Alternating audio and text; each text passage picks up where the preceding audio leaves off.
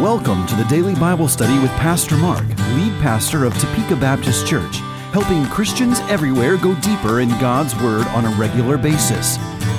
And now, your host, Pastor Mark Doss. There is a misconception about somebody that has faith, what that looks like. And many times in our mind, our picture of a person with faith is someone that never doubts, that never has questions, that completely and utterly trusts in God. But Job 19 gives us a very strong picture that a person that has faith may be somebody that is really confused about the situation and maybe even frustrated with God during the situation, but chooses to say, I'm going to trust God. And that is exactly what we see from Job in Job chapter 19. So, in the previous chapter, as we looked at yesterday, we have the second round of responses from his friends. And it begins with Bildad, who tries to intimidate Job into admitting that he's wrong. He calls him wicked. He talks about what the destination is for the wicked because he really believes that Job is in this place spiritually where he's far from God and needs to repent. He needs to come back to God. But that's not Job's situation. And he answers Bildad in chapter 19.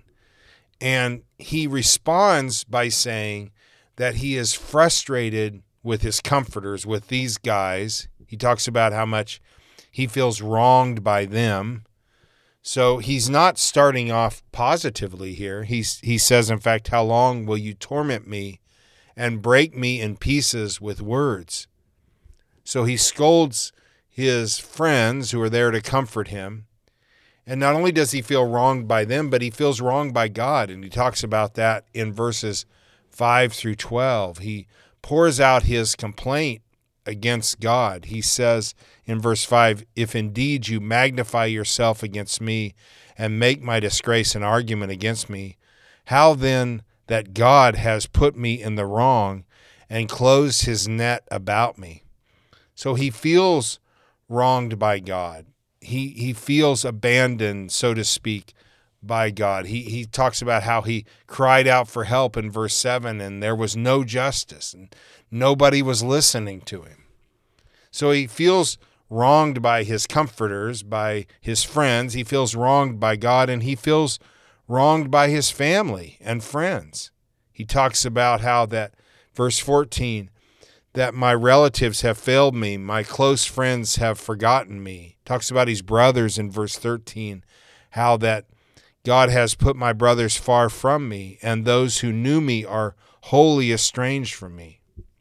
He's really suffering with what a lot of people who have wealth really wonder sometimes if I didn't have all this money, would anybody really even care about me? And Job's finding out that the people that he thought would be the ones that would stick with him have abandoned him because he doesn't have anything anymore. He talks about in verse 15 the guest in my house and my maid servants count me as a stranger.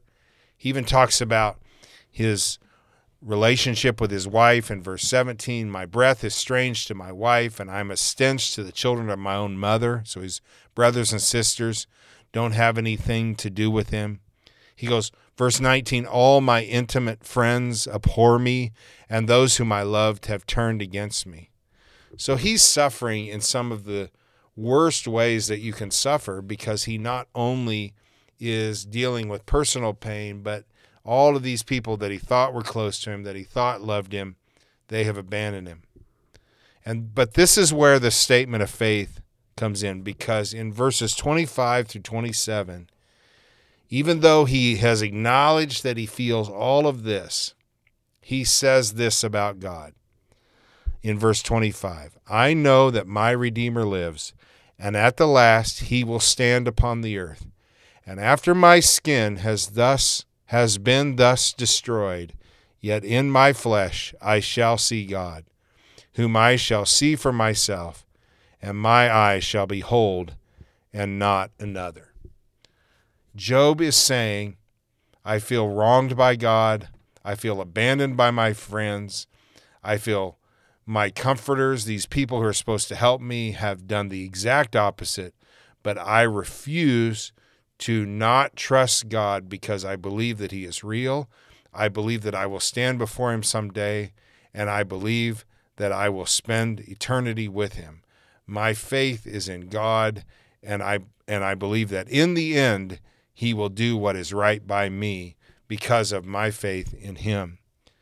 So let this chapter be a challenge to all of us that faith is not a feeling. It's not something that we we got these warm fuzzy feelings.